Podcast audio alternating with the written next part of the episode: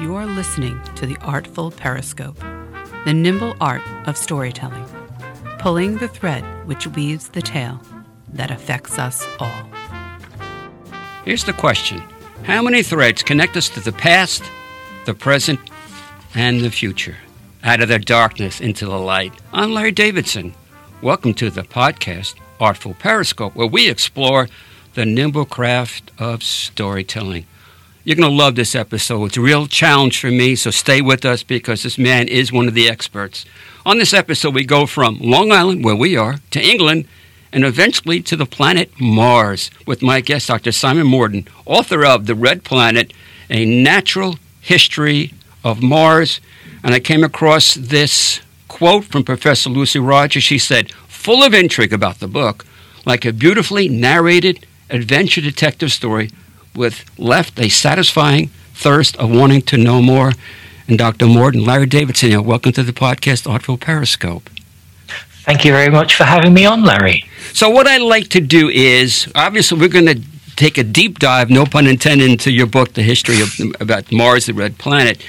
But I believe Mars has an origin story, which you're going to share with us.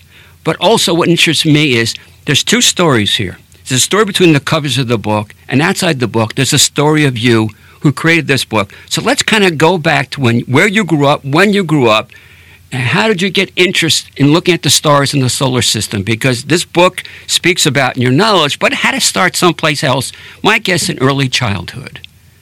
Very much so. Uh, when I was, oh, I'm going to say about five or six, then I um, we moved to a small village uh, in the south of England, and uh, so small there are no street lights, and we're you know a good few miles away from any any particular town.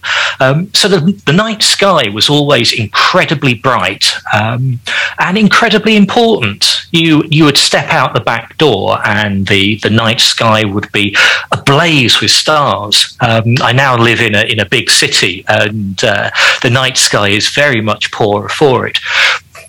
So we always ended up with you know. going out and just looking at the looking at the stars.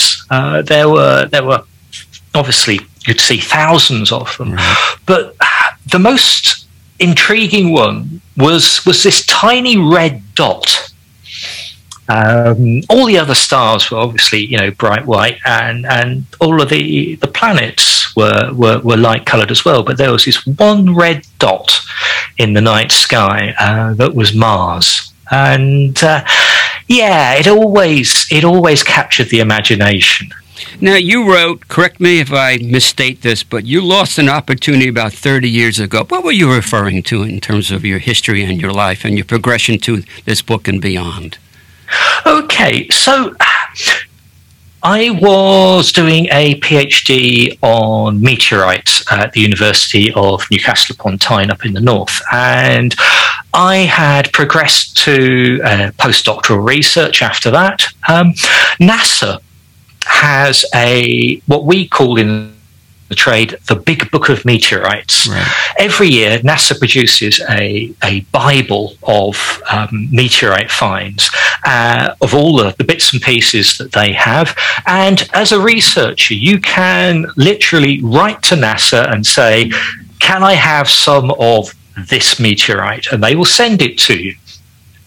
So I was going through the catalogue and I saw this this one meteorite that had been found in Antarctica um, uh, in nineteen eighty-four in the Allan Hills region, and I looked at it and I thought, well, there's quite a lot of that. Um, I'm sure they'll let me have some. So I wrote off, they send me back a few grams of it. Um, but when I started to test it, it turned out that it wasn't in pristine condition. Uh, the minerals I was looking for in the meteorite were heavily oxidized. Um, they basically rusted away. Um, so I put it to one side, I wrote a note about it, and I sent it back. Um, now, the reason that the minerals were oxidized um, and, and weren't as I expected wasn't because of any earthly contamination. It was because that meteorite had come from Mars, right? And I'd missed it. all the signs were there, and and I just I thought, you know, no one is going to send a junior researcher in their in their early twenties a piece of Mars, um, and yet there I was with it on my desk, and I missed it completely. Now, Doctor Morden, with your permission, I'm going to ask you some general questions. One thing I know, there's a lot of things I don't know. That's not a mystery to my listeners for this podcast. So tell us, quite, if you can, just you know, briefly, the Big Bang Theory, and what is a guard particle? I was reading about that. The New York Times was talking about that recently in something they wrote in one of the sections of the newspaper. So the Big Bang Theory, we know that as, as essentially almost like a T V show. But what is it, and what is a guard particle? Okay, so uh, Big Bang Theory is that there was a point before time itself, um, when time was created, uh, the whole of the universe was a single point smaller than anything imaginable. Right. Um, and there was some calls for it to to fluctuate, to wobble, and the whole of the universe just erupted out of nothing. Uh, this this this tiny point in in space and time, and the whole of the universe was cre- contained within it. And after that, the universe just expanded and it cooled. Um, it cooled enough so that um, matter could form, and stars could form, and eventually planets could form. And after eleven and a half billion years. Here we are talking about it on your show. So there's another book I came across. Hope you don't mind I mention another book. The book is written by Frank Close. The book is called How Peter Higgs Solved the Mystery of Mass. So I he, I believe he's Scottish. Maybe, is that correct? Uh, Higgs was I, Scottish? I, I believe so. This is this is slightly slightly beyond me. So the God particle. Um, Peter Higgs uh, was at the... I think it was the University of Manchester, and he he posited the idea that the what we call the standard model, uh, all the bits and pieces that go and make up matter, everything from you know what makes up an electron, what makes up uh, a proton and, and and atoms, and all of the um, the light waves we have, um, there is a a missing particle, which um, is now now called the Higgs particle. But he, he proposed it, um, and and it was what gives anything mass. Right. Um, and and you have to attach that particle to to the the the heavy uh, things, the protons and the and the neutrons and the electrons, to actually give it mass. Whereas things like uh, light waves, uh, electromagnetic waves, don't have mass, so they don't have that that particle in it. This is the podcast Artful Periscope. I'm Larry Davidson. My guest is the author of The Red Planet, Doctor Simon Morden, who's challenging us all. So, w- once again, a general question, but this fascinates me. How significant is the James Webb New Space Telescope, which I believe goes back eighteen billion years ago, which is even further back than your book, which is about four point five billion years from Mars. So is this a game changer, this new telescope? I think it is. Um, it's it's been a long time uh, coming, and we've had Hubble before that. The the reason why it is is important is because that Big Bang that we were just talking about uh, happened enormously in the past, uh, billions of years, and the light from um, the light from those initial explosions, uh, from the first, very first stars, uh, has taken billions of years to get to us. So basically, by having a huge telescope in space, we can treat it like a time machine. Right. We can look back in time to the very first conditions. Now, I very much doubt we will actually see the Big Bang itself, because everything was just so incredibly hot and dense at that point. But we, we're beginning to see the very first stars um, and and work out what they were made of and how they were formed. Yeah, it's it's it's it's absolutely fascinating. If your if your listeners want to tell the difference between a picture taken by the James Webb telescope and the Hubble telescope, the stars in a Hubble telescope picture have four points coming off them. Right. And the pictures in a James Webb telescope picture have six points coming off them. So I'm going to do. I want to do a deep dive into the book. Well, I came across something else that came from NASA scientists.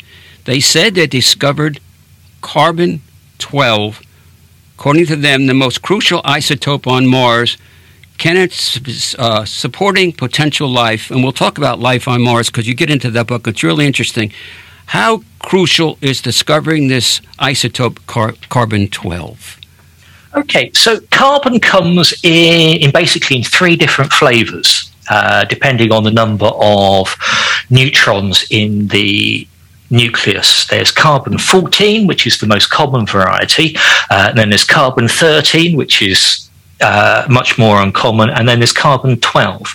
What we know about carbon twelve is that when it's incorporated into organic life, it gets concentrated.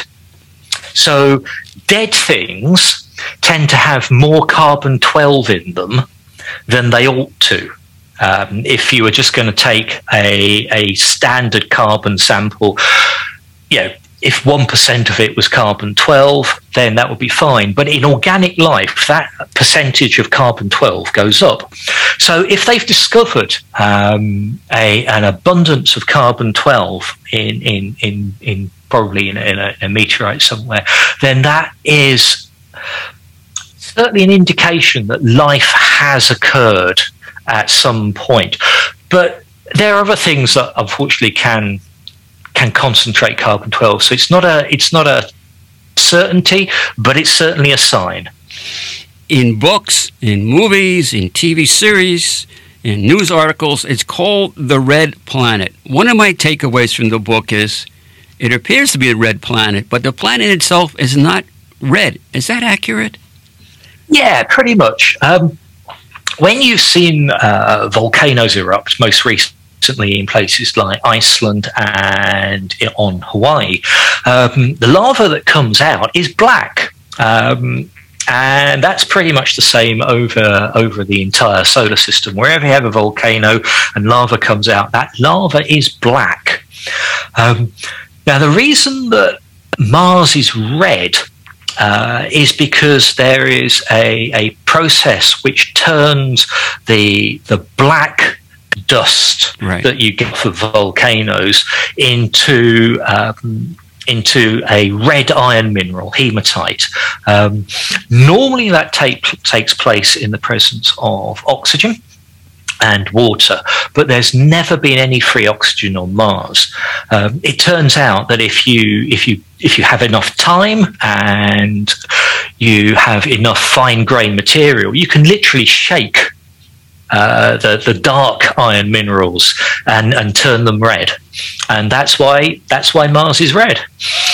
Doctor Morden, when I'm reading something that's beyond my basic knowledge, I try to relate to it somehow. And I'm going to use an example that I remember being in the bottom of Death Valley in the summer and running out of Death Valley, lowest point in Death Valley, bad water, and running out of that. And the one thing that always stayed with me is how the colors change dramatically based on the time of day. What you do in this book for me is I call them ride-alongs. You take us into Mars going all the way back to four point five billion years, and early in the book, you're, you're giving us a description of the difference between moonlight and sunlight. And my reference point was being in uh, Badwater, being in Death uh, Valley, and as the day progressed, watching the colors change between morning, afternoon, and evening, and that's always stayed with me.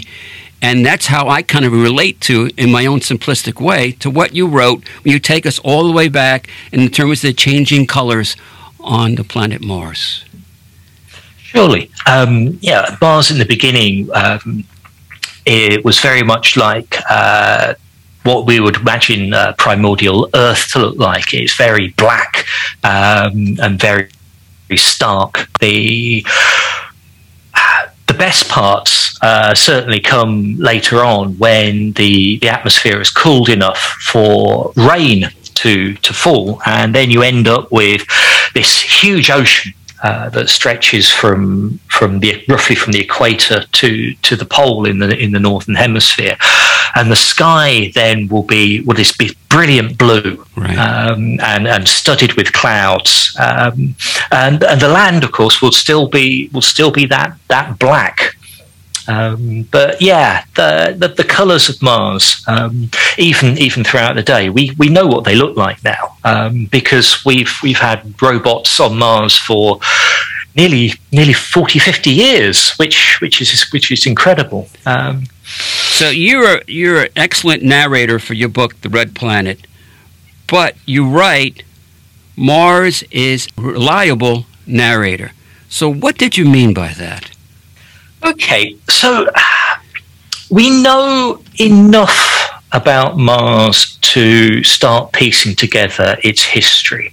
Um, but Mars itself keeps its secrets very close. Um, and we don't know um, specifically when we end up with the Mars we look at today. It's trying to f- track back in time through uh, the, the various pathways as to how Mars turned out the way that we see it. And it turns out that there are there are several paths that lead to the same place. So so we look at Mars and we say, well, we can we can rule that particular process out, but we're still left with with a couple, and and we don't know which which is the right one. So in the book, I just stick both in, and I'm going to let you, the reader, make up your mind.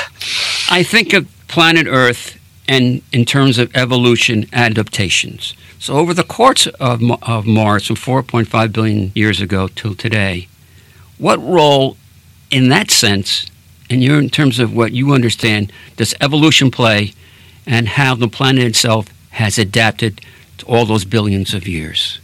We imagine Mars to be, you know, kind of like Earth, but a lot drier and a lot colder. Um, whereas Mars itself is is very much um, a distant relative. Uh, it's very much more of a cousin than a brother or a sister. Um, so it's a lot further away from the sun for a start. Um, and it's also a lot smaller. Uh, the mass of Mars is, is just one-tenth of Earth. Um, and it's very much a... a difficult place to be, um, even from the very start. The the stuff that made Mars, um, there was a lot more gases and a lot more ices that went in to make Mars.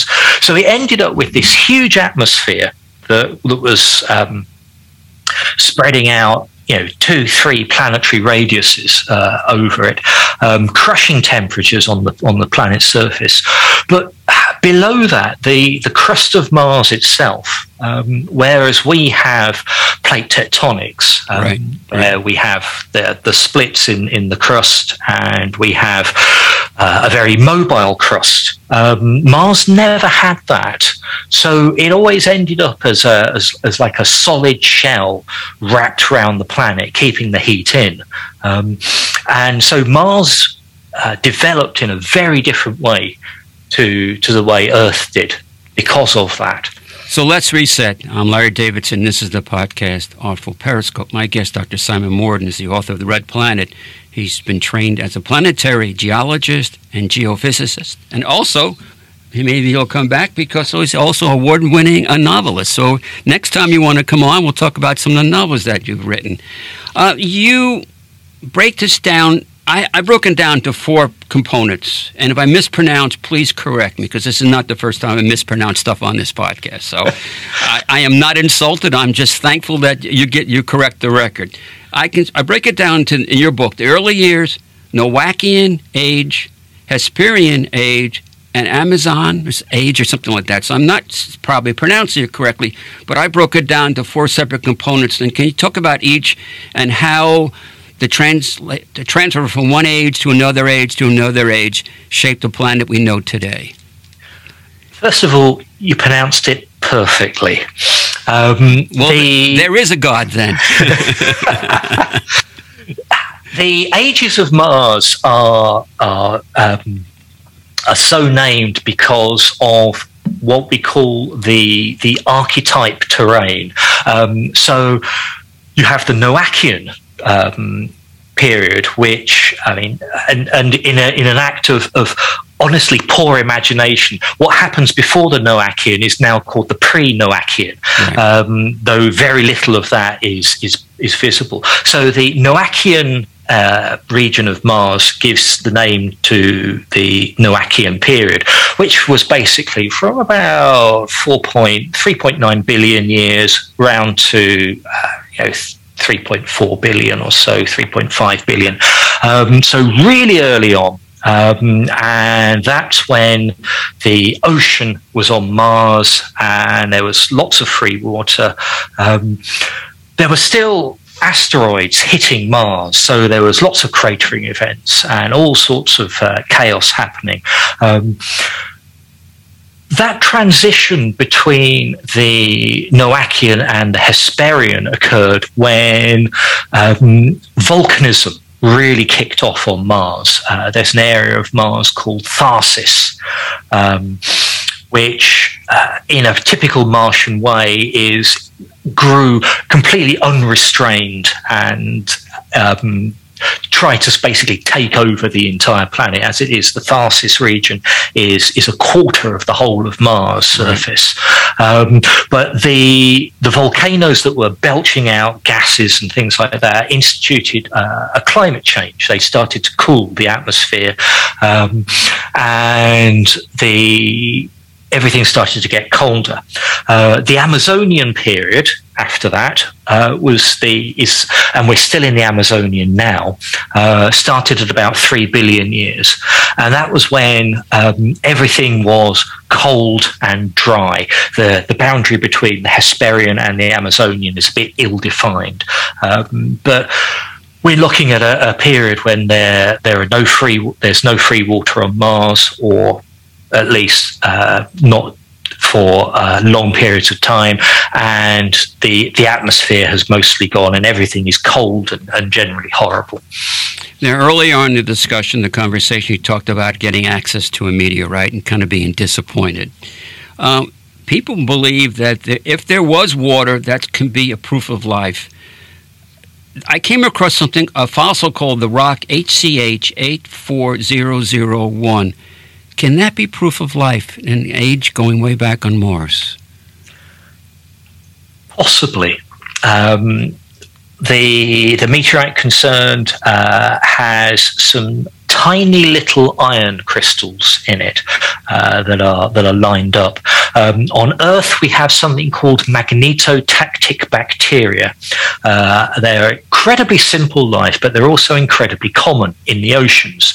Um, and the magnetotactic bacteria use very similar little iron crystals inside their bodies to orientate themselves in the ocean. Uh, they can tell which way is up, which way is down, and that's important for the bacteria as they rise up and down the, the column of water. So if we have found um, life on Mars, um, it will most likely be from those very early oceans, um, and will probably be very similar to the very early life that we had here on Earth. I'm going to jump way ahead and then come back, because I guess I can do that. People want to, like, when I'm doing things, they can reach out to me. Surely. People are still talking about colonization, you know, the fascination of a new planet, a new Earth. And here's what I thought about. What happens if we do colonize Mars, and from Earth we bring our own bacteria and viruses? Would that change the planet? We always hear about people that are indigenous living in isolated areas. All of a sudden, mankind comes in, brings its own illness, illnesses and diseases, and changes dramatically the makeup of the place they're around in terms of older populations. Have you th- have you thought about that? And that's the big if question, but I wonder, do we have to be careful about what we bring from here to there? Yeah. Um, so one of the best job descriptions on the on on Earth is the Planetary Protection Officer. Uh, NASA has a Planetary Protection Officer, and their job is to enforce the COSPAR protocols. Um, now, when you when you see um, things like uh, satellites, and especially landers that, that are going to Mars and they're being built, and you wonder why everyone's wearing um, white suits and they've got face masks on and everything like that, it's not to protect the the instrument from us, but it's to protect the place where the instrument is going from our bacteria. So when we send robot probes to, to Mars, Perseverance, for example, um, it is the cleanest object we have ever made. Right. Um, so we're, we're already protecting Mars from unwitting contamination from Earth. The problem is, is if we go to Mars, um, and and not to put a finer point on it, we're we're just a germ factory. We right. we we we are covered in in bacteria, and we've got viruses in us, on and outside of us. And it is inevitable that if humans put a foot on Mars, we are going to start contaminating the surface of Mars. Um, the surface of Mars is incredibly toxic to life, as far as we can tell.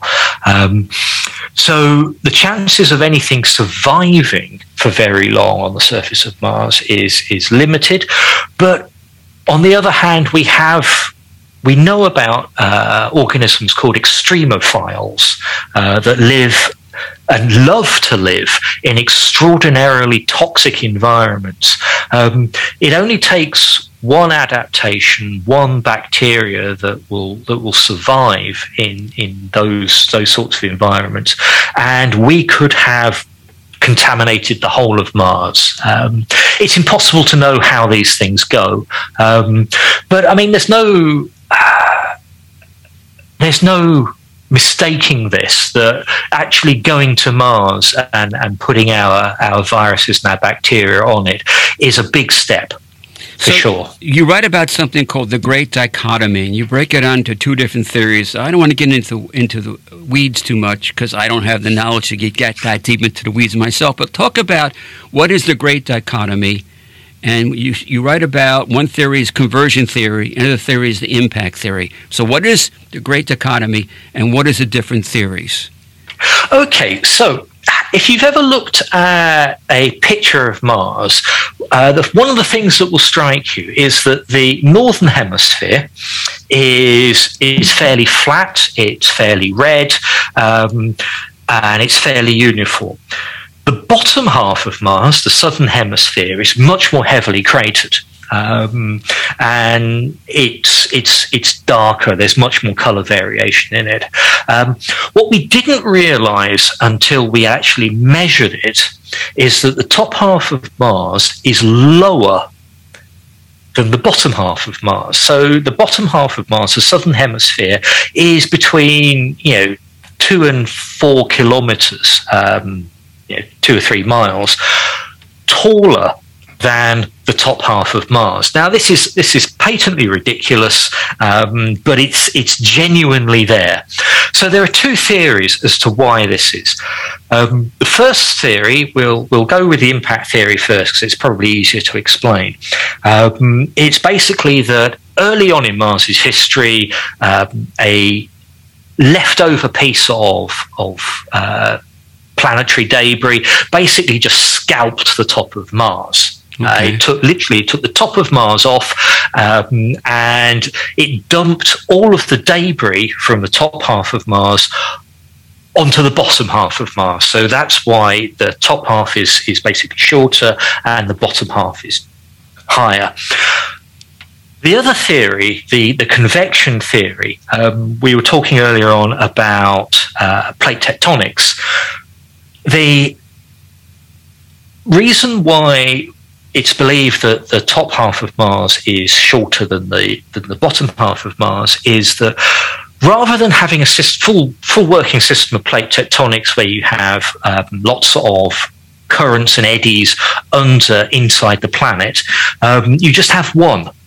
And that single plume of hot material um, was was transferring heat from the hot core to the outside of the planet, and it ended up just pushing lots and lots of material onto one side of the planet and, and dragging it off the other. So those are the two theories. No one knows which is true, which is why I put both in the book. Um, both are fairly extraordinary, um, but they're our best explanation so far. Is the planet unusual, based on what we know about the solar system and our own planet, that the poles have shifted, or maybe are currently shifting, on Mars? And when poles shift, what does that do to the planet in terms of its position in the solar system?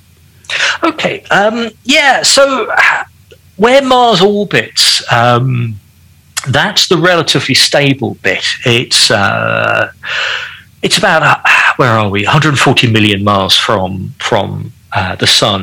Um, but the the poles themselves, yeah. So when the um, the Great Dichotomy formed, it's it's believed that yeah, it was just sort of at a random orientation.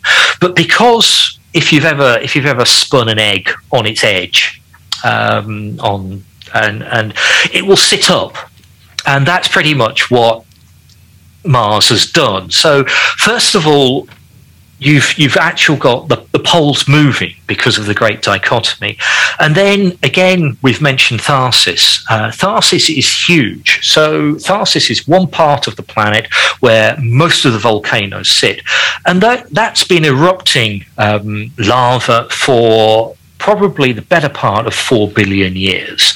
Um, And it's created this huge pile of volcanic rock. Um, and again, it's believed that that originally wasn't on the equator, um, but it, now it is, simply because the mass of all those lava flows has now just tipped the planet on its side, um, and, and the poles have shifted again. So we're talking about volcanoes, and I believe, if I read it correctly, the largest volcano in the solar system is on Mars. Is that accurate? Oh, very much so. Um, Olympus Mons is is fifteen miles high, um, as and, and it's it's an extraordinarily huge volcano. Um, if you imagine um, the the shield volcanoes of Hawaii, um, they're roughly similar in shape, um, but the the sheer bulk of of Olympus Mons is is extraordinary. I mean, it's. There's there's almost like a planet's worth of material there itself. It's it's it's vast. It's um, it's the size of Western Europe across, and this is just one volcano. Right. Um, this is if you if you if you took it and you put it on top of, say, France, um, it would France would just literally disappear under it. It would be huge. My guest is the author of The Red Planet, Doctor Simon Morden. I'm Larry Davidson. This is the podcast, Artful Periscope. Another question that may be out of whack somewhat, but I think about the great trees, the redwoods in California, and by you can date them. By the core, you can tell how old the tree is, and that's how we can come up with dating and what era it came from. How difficult is to date things on Mars, the, the volcanoes, and anything else there? We we know you're going back to four point five billion years, but how accurate is your assessment in terms of dating what's going on in terms of craters, volcanoes, meteorites that came from there? And also, you talk, you write in your book about tsunamis, because we always hear about tsunamis here. There's movies about tsunamis in America, and they're pretty frightening. But I, I guess the tsunamis in, on Mars are immense compared to the tsunamis we experience here on on Earth. Well, they would have been. I mean, you've you've got a you've got an ocean um, for for a, a long period of time on Mars where um, the the water was literally from equator up to the pole and back down to the equator again. Um, the the northern half of Mars being so much lower than the southern half of Mars, that's where all the water collected. So you've got this vast ocean. So anything, um, any big meteorite hitting the surface of uh, that that ocean would have would have created a, an enormous tsunami. Uh, it would have been absolutely tremendous. But yeah, when it comes to dating Mars, we have a few meteorites. We've probably got, um, I think it's about seventy or eighty meteorites now, but we don't know where from. On Mars they come they come from, and um, we can date those rocks using radiometric dating. Um, but when it comes to actually looking at the surface of Mars and trying to work out how old things are, we have to go back to something what's called crater counting. Um, now, I want you to imagine um, you've just laid some wet cement um, and it's perfectly flat.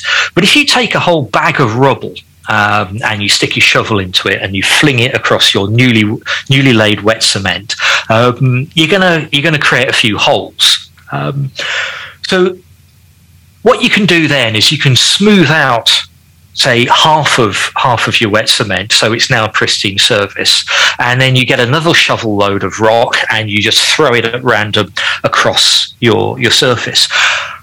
Half of the of your your cement surface will have twice as many craters right.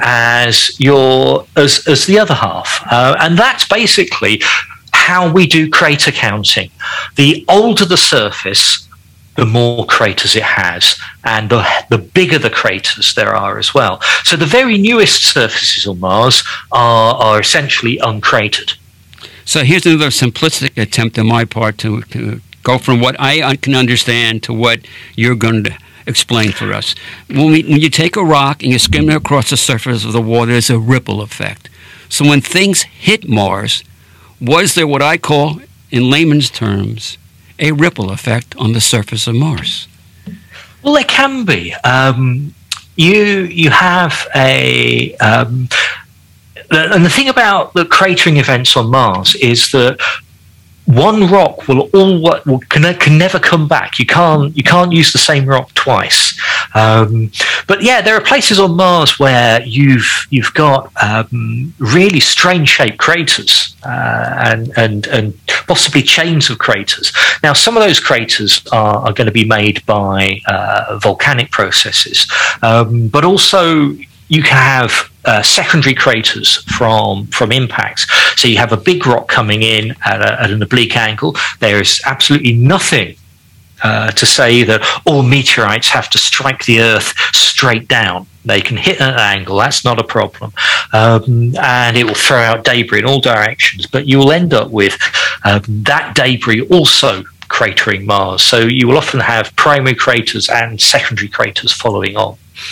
Based on science... And science is always evolving, as we touched upon before. It's a, it's a living organism in a sense. It's, it can change, you know, as new data comes in, and comes in all the time. Should the planets in our solar system be of different positions and size? Is our solar system kind of unique? And I think about Jupiter, which which I describe as a voracious planet. It's probably much bigger than it should be, but it's constantly taking stuff in. So you want to kind of elaborate on that and where I'm trying to go in terms of understanding our own solar okay. system? Right. So when we when the only solar system that we knew about was our own, we kind of thought, okay, well, that's what solar systems look like.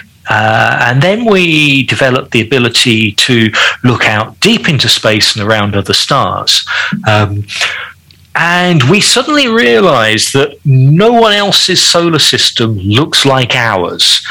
Um, their solar systems have evenly sized planets at even even spaces. Um, what they don't have is they don't have one tiny planet close in and then two reasonable sized planets and then a little planet and then a gap and then four massive gas giants um, sticking out at the other end of the solar system.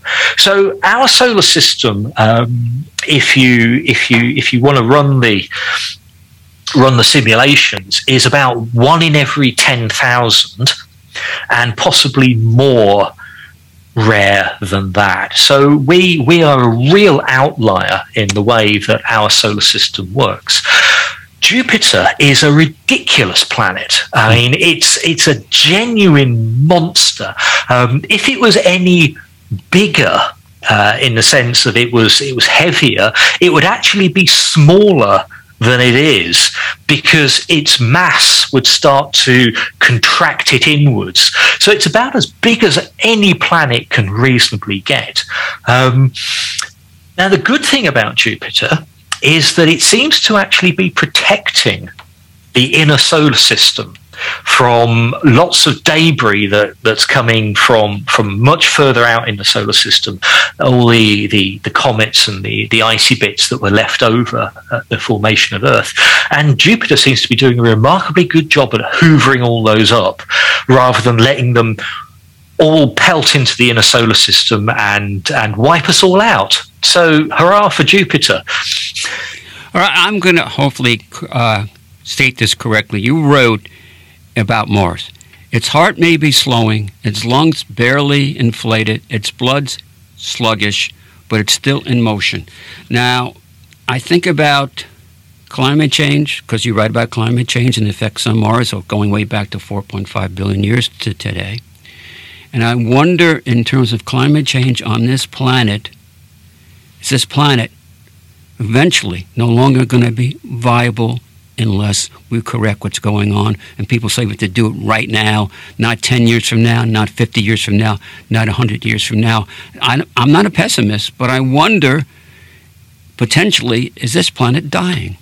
I, I'm very much with the very recently deceased um, James Lovelock uh, and his Gaia theory. Um, the... The Earth will continue without us.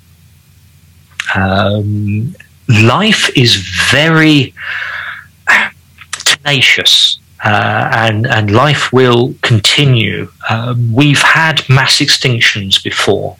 Uh, we've had one in the Permian period. Uh, we've had um, one in the Cretaceous, at the end of the Cretaceous, that took out the dinosaurs. Um, so we've had mass extinctions before that have taken out possibly, you know, eighty percent of all species. Um, but life has still persisted. Um, what we're concerned about is, is this planet going to be uninhabitable for us?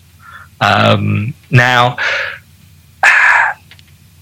we've just in the U K had a a our first breaching of forty degrees centigrade, right. um, and it was unspeakably hot. I mean, I'm where where, where I am at the moment in in in England. Um, it was actually reasonably close to the hottest place in in England, um, and and you walk outside and you think, No, no, I'm just not doing this. Um, but I, it's it's just an extraordinary level of heat. And when you consider that there are places in India that are, are now in danger of reaching fifty degrees centigrade, um, um, and places in, in the Gulf, uh, and the Arab states, which will reach that temperature on a regular occasion, that is that is untenable. Uh, people cannot live. Um, so what we will see is we will see parts of the Earth become uninhabitable. Um, people who live there will necessarily have to migrate away, or they will die. Um, and that's when the real problems start. We will have nations closing their borders and other nations desperate to to get in. Um, places will disappear off the map, um, and it's going to get really ugly. Um, like you, I am not a total pessimist. Um, we we have the means to hand to ride this out uh, and fix it. Um, a lot of it depends on our will and what we do personally, but not just what we do personally, uh, but what we do corporately. This is very much a joint effort. Um, and and we need to, to put people in positions of authority who will do what's necessary. So what I like to do, I always like to end every segment with my guests. What did I get right? What did I get wrong? So I'm going to throw it out to you. What did I get right? What did I get wrong in terms of maybe missing something, in terms of deeping, uh, getting deeper into your book, The Red Planet, which is a national history of Mars. So what did I get right, Doctor Morden? What did I get wrong?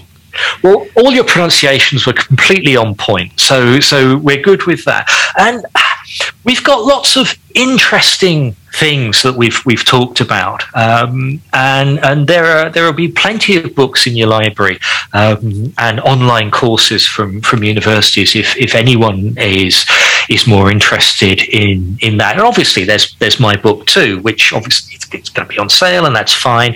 Um, One thing I would really have, have, have liked to uh, have, have talked about um, in, in this period is is how terrible Mars is for for, for going to. Um, it's it's a genuinely awful place. You, you um, and and yet we are so drawn to it. Um, that little red point in the sky that that I was I was looking up at when I was a child, um, and. Just to, to spend, you know, just to spend a day there, obviously in a in a spacesuit, and and just sort of r- leap around on the surface, despite the, the the lack of atmosphere, despite how freezing cold it is, d- despite the poisonous soil, despite the radiation, um, an awful, awful place. But just in terms of stark beauty, in terms of going somewhere that we've never been before. Um, can you imagine how wonderful and inspiring that would be? That would just be great. Well, the one thing mankind is gifted with is imagination. So I want to thank you so much, Doctor Simon Morden, for having this conversation with us. It's been a pleasure and honor. And, and once again, I have a lot of takeaways from your book. I can highly recommend the book. The book, once again, is The Red Planet, A Natural History of Mars. And Simon, if I can, don't mind you calling by your first name, thank you so much for joining the podcast. And thank you very much for hosting me, Larry. It's been brilliant.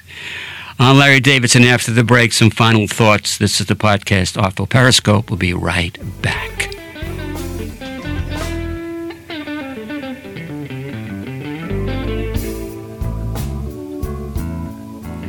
The Artful Periscope is brought to you by Larry Davidson Productions. To learn more about Larry, previous interviews, and further content, visit larry davidson productions dot com. We're back on Long Island from Mars. I want to thank my guest once again, Doctor Simon Morden, joining us from England. His book is called The Red Planet, A Natural History of Mars. When I sit down with authors, I want to have takeaways. We got an episode coming up with James Grady. Remember the book, Six Days of the Condor, which became the movie, Three Days of the Condor, with Robert Redford. And the book, his new book called This Train, which is a thriller on a train, but also is a character study. And on one of the characters on this train is a journalist. And this is what Grady wrote, which is a takeaway that I hung on to. He said in terms of journalism, they write about the trees and the forests. Investigative journalists write about who owns the land, which I think is really applicable today. Who's behind the scenes, who pulls the strings, and who controls everything. Before I say goodbye, I'm going to ask a favor. Listen to our podcast, rate, and review. I would appreciate that greatly, as well as the whole staff here at Artful Periscope. I'm Larry Davidson. Till next time, bye-bye.